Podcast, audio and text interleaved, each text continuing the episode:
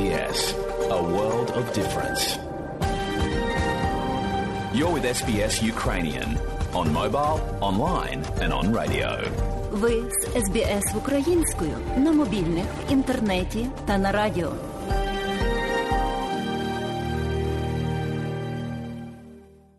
А далі, шановні друзі, у нашій україномовній радіопрограмі Вістки із рідних земель, з якими вас ознайомить сьогодні журналістка Людмила Павленко.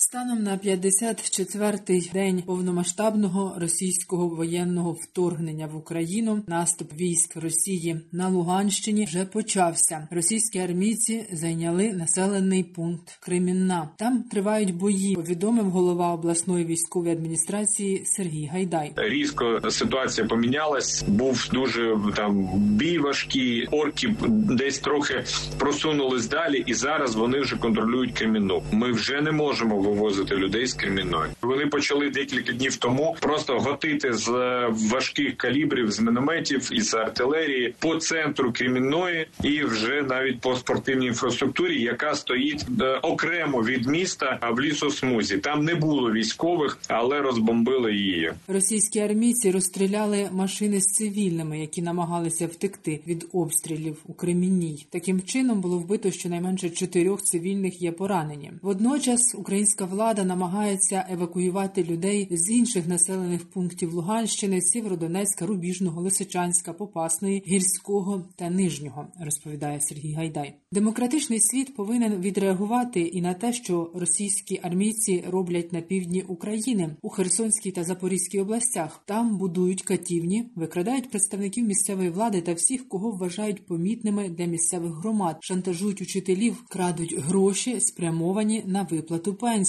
блокують та крадуть гуманітарну допомогу, доводять українців до голоду. Розповів про дії російських армійців на півдні України в окупованих населених пунктах президент України Володимир Зеленський. Все це вимагає більшої швидкості західних держав при підготовці нового потужного санкційного пакету.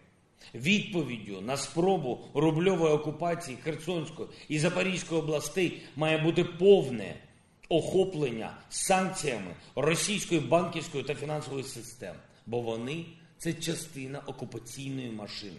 Звичайно, необхідність ембарго на постачання нафти з Росії зростає з кожним днем.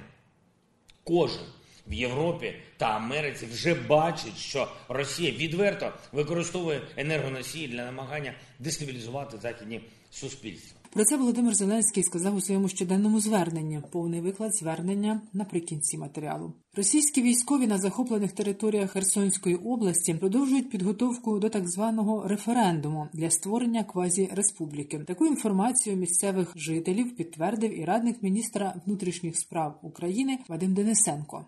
Маріуполь, який героїчно продовжують захищати українські військові, потребує деблокади. Про це заявив представник полку Азов Владислав Соболевський. Зараз е, ми спостерігаємо за майбуть найскладнішим етапом оборони Маріуполя. Те, чого очікує командування е, на місці, це удари високоточною зброєю, авіацією з використанням заборонених е, всіма можливими документами вакуумних бомб. При тому, що разом з оборонцями Маріуполя знаходяться мирні жителі, які просто переховуються у тих же самих сховищах. Їм немає де сховатися. Вони не хочуть віддавати свої життя на поталу росіянам, їхати в Сибір, що вже відбувається. Не хочуть е, бути просто інтернованими і так далі. Як Росія завжди робить з окупованими територіями, вивозить мирне населення далі. Люди хочуть залишитися в Україні, залишитися українцям. У Маріуполі загинула Олена Кушнір, медик, яка рятувала життя військовим та цивільним жителям. У неї залишився маленький син. Олена Кушнір раніше записала відеозвернення, в якому просила деблокувати Маріуполь та врятувати тих, хто ще живий. Деблокуйте Маріуполь та дайте можливість привезти медикаменти,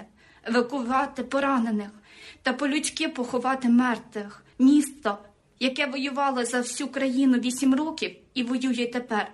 Ми не мученики, ми борці, але зараз потребуємо допомоги. Підозрюваний у державній зраді народний депутат Віктор Медведчук звернувся до президента України Володимира Зеленського та очільника Росії Владимира Путіна з пропозицією обміняти його на захисників і мешканців Маріуполя. Відео опублікувала прес-служба Служби безпеки України. Нагадаю, Медведчука затримали 12 квітня в результаті спецоперації СБУ. Російська Федеральна служба безпеки намагалася вивести Медведчука спочатку до Придністров'я, а потім до Москви. Масовані ракетні удари Росія здійснила по всій Україні: Дніпропетровщина, власне обласний центр Дніпро, Харків, Харківщина, Київ та столичний регіон. Щонайменше вісім житлових будинків, освітній та інфраструктурні об'єкти зруйновано внаслідок ракетного удару по Краматорську на Донеччині. А керовані ракети, що влучили по інфраструктурі Львова, були направлені на Івано-Франківську область, але в останню мить змінили напрямок. Російські війська завдали чотири ракетні удари по Львову. Семеро людей загинули загинули, більше десятка травмованих. Зазнав руйнувань готель поблизу епіцентру авіаудару. В готелі проживали евакуйовані українці з інших регіонів. Розповідає депутат Львівської міської ради Андрій Гутник. Відомо, що візуально в Івано-Франківській області сусідній, коли долітали, скажімо так, ракети, вони летіли в одному керунку, і просто візуально на блокпостах є інформація, що їх бачили, як вони просто повернули в сторону Львова. Тобто це були якісь керовані ракети, які летіли в одному напрямку. Ну повітряна тривога попереджала, що це летять ракети в сторону західної України, але вони були направлені на Івано-Франківськ і в останній момент були повернуті в напрямку Львова. Говорить мер Львова Андрій Садовий. Саме страшне, звичайно, це є гибель шести ні в чому невинних людей. Вони просто прийшли на роботу, і на роботі вони і загинули. 11 поранено, з них одна дитинка. Поруч біля станції технічного обслуговування знаходиться готель. Готелі повибивало вікна. Там також багато наших українців, які власне приїхали до Львова ховатися від бомбардувань. Ну я повністю погоджуюсь з тою тезою, яку сьогодні озвучують всі міжнародні лідери. що це є геноцид, це є свідоме знищення українців, і вони це роблять прицільно атакуючи цивільні об'єкти. Серед постраждалих внаслідок ракетної атаки по Львову є дитина. Загалом 205 дітей загинуло більше ніж 362 поранено внаслідок повномасштабного російського вторгнення в Україну. Про такі наслідки збройної агресії Росії в Україні повідомив офіс генерального прокурора України. А омбудсман Людмила Денисова повідомила, що російські армійці викрали 16-річного сина голови військової адміністрації Запорізького району. З дитиною наразі відсутній будь-який зв'язок, місцезнаходження, стан здоров'я, умови, тримання та доля дитини невідомі. Омбудсман звернулася до Національної поліції України, служби безпеки, товариства Червоного Христа сприяти у найшвидшому розшуку та визволенні дитини, а також закликала комісію ООН з розслідування порушень прав людини під час військового вторгнення Російської Федерації в Україну врахувати ці факти порушень Росією прав дітей в Україні. А комітет з питань свободи слова Верховної Ради України заявляє про 21 задокументований випадок загибелі представників медіа з початку повномасштабної російсько-української війни. Далі повний виклад щоденного звернення президента України Володимира Зеленського. Українці, українки, усі наші захисники і захисниці.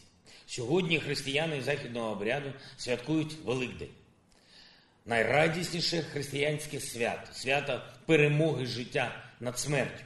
Українська католицька громада об'єднує мільйони людей, і я щиро бажаю кожному і кожній миру. Бажаю зберегти душевне світло навіть у цей темний час війни проти нашої держави, зберегти, щоб побачити вже скоро, як добро обов'язково переможе зло і для нашої країни, а правда здолає будь-яку брехню окупантів. Прекрасний подарунок до свята зробила наша команда на іграх нескорених, в яких беруть участь ветерани і військовослужбовці. В Перший же день змагань, які стартували в Нідерландах, українці здобули золото, срібло і бронзу. Радіон Сіддіков вибрав золото у штовханні ядра. Артем Лукашук та Іван Герецун принесли Україні срібло та бронзу у стрибках в довжину. Дякую вам, хлопці, від всіх нас, від всіх українців. Це завжди важливо, зараз надзвичайно, щоб славили наш прапор, щоб лунав український гімн і щоб шанували наших героїв. Але Яким би не був день і яке б не було свято для всіх у владі, завдання незмінне. Працювати навіть не на 100, а на 200%, щоб забезпечувати нашу оборону, забезпечувати Україні зброю, фінансову підтримку та усе, усе інше постачання. Розпочав сьогоднішній день з наради з військовими та урядовцями щодо ситуації в зонах бойових дій. Російські війська готуються до наступальної операції на сході нашої держави вже найближчим часом. Хочуть буквально добити і знищити Донбас, знищити все, що колись дало славу цьому промисловому регіоні. Так само, як російські військові знищують Маріуполь, вони хочуть стерти з лиця землі і інші міста, інші громади Донецької і Луганської областей. Робимо все, щоб забезпечити оборону. Постійно контактуємо з партнерами, вдячні тим, хто допомагає дійсно усім, усім, чим може допомогти. Але ті, хто має необхідні нам зброю і боєприпаси, і притримує свою допомогу, повинні знати, що від них також залежить доля цієї битви, доля людей, які можуть бути врятовані. Завершився вже 53-й день війни. І по деяким пунктам у наших запитах зброї ми очікуємо відповіді 53 дні.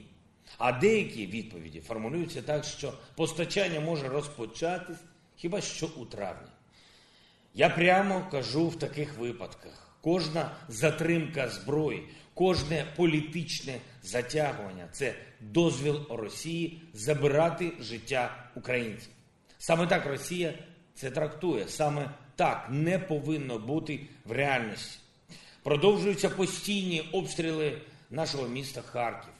Сьогодні російські війська вдарили, зокрема, по вулицях Культури, Шевченка і Дарвіна. Мабуть, це особливо небезпечні слова для Росії: культура, Шевченко, Дарвін. Те, що загрожує їх існуванню. Станом на цю хвилину у переліку загиблих від цього удару п'ятеро харків'ян, не менше 15 поранених. Тільки за чотири останні дні в Харкові від російських обстрілів 18 людей загинуло, 106 людей поранено. Це ніщо інше, ніж свідомий терор, міномети, артилерія проти звичайних житлових кварталів, проти звичайних цивільних людей. Демократичний світ повинен відреагувати і на те, що окупанти роблять на півдні нашої держави, в Херсонській та Запорізькій областях. Там будують катівні, викрадають представників місцевої влади та усіх, усіх, кого вважають помітними для місцевих громад, шантажують вчителів, крадуть гроші, направлені на виплату пенсій, блокують та крадуть гуманітарну допомогу, доводять людей до голоду. Окупанти ще й намагаються відірвати Херсонську та Запорізьку області за прикладом так званих ДНР і ЛНР, переводять цю територію у рубльову зону і підпорядковують адміністративній машині Росії. Все це вимагає більшої швидкості західних держав при підготовці нового потужного санкційного пакету. Відповіддю на спробу рубльової окупації Херсонської і Запорізької областей має бути повне охоплення санкціями російської банківської та фінансової системи, бо вони це частина окупаційної машини. Звичайно, необхідність ембарго на постачання нафти з Росії зростає з кожним днем. Кожен в Європі та Америці вже бачить, що Росія відверто використовує енергоносії для намагання дестабілізувати західні суспільства.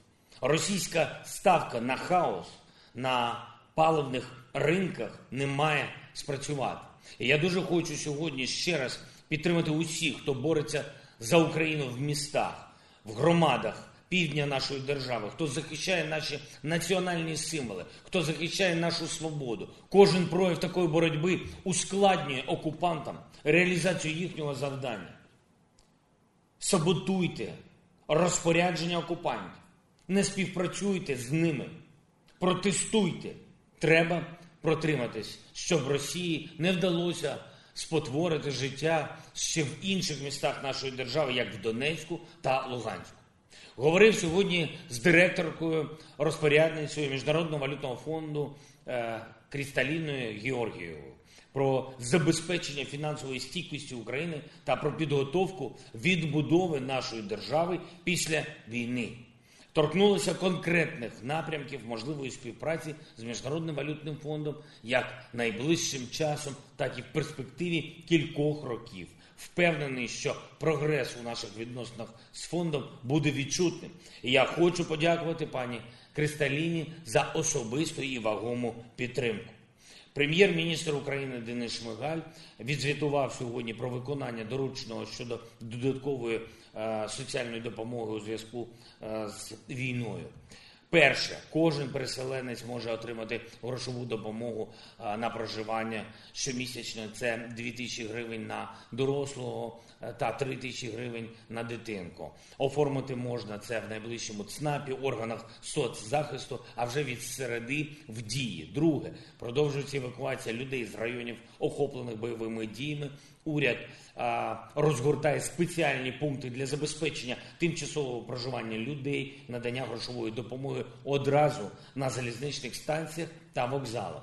Третє продовжується збір заяв через дію щодо зруйнованого чи пошкодженого житла. Обов'язково подавайте заяви, якщо ви втратили квартиру, будинок або якщо вони пошкоджені обстрілами. Четверте, закликаю роботодавців, як би це важко не було, намагайтесь залучати переселенців до роботи.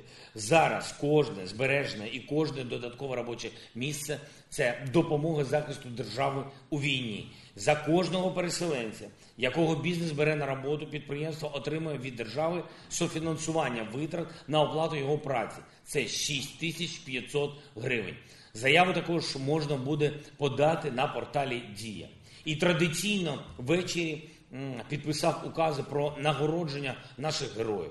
Державними нагородами відзначені 188 військовослужбовців Збройних сил України, 553 бійця Національної гвардії України, 64 прикордонника, 5 поліцейських, 26 працівників Державної служби з надзвичайних ситуацій, 6 захисникам України присвоєно звання Герой України. І наостанок ще одне привітання, і також для наших героїв, для українських пожежних. Сьогодні відзначається День пожежної охорони. Я щиро вітаю кожного і кожну, хто захищає безпеку наших людей, нашої землі від вогню, хто і у мирний час майже щоденно, як на війні. Дякую за службу, дякую за порятунок. Слава Україні! Людмила Павленко для Радіо СБС. І далі нагадуємо, що україномовна програма Радіо СБС щодня подає вістки з рідних земель та огляд новин бюлетеня СБС Радіо.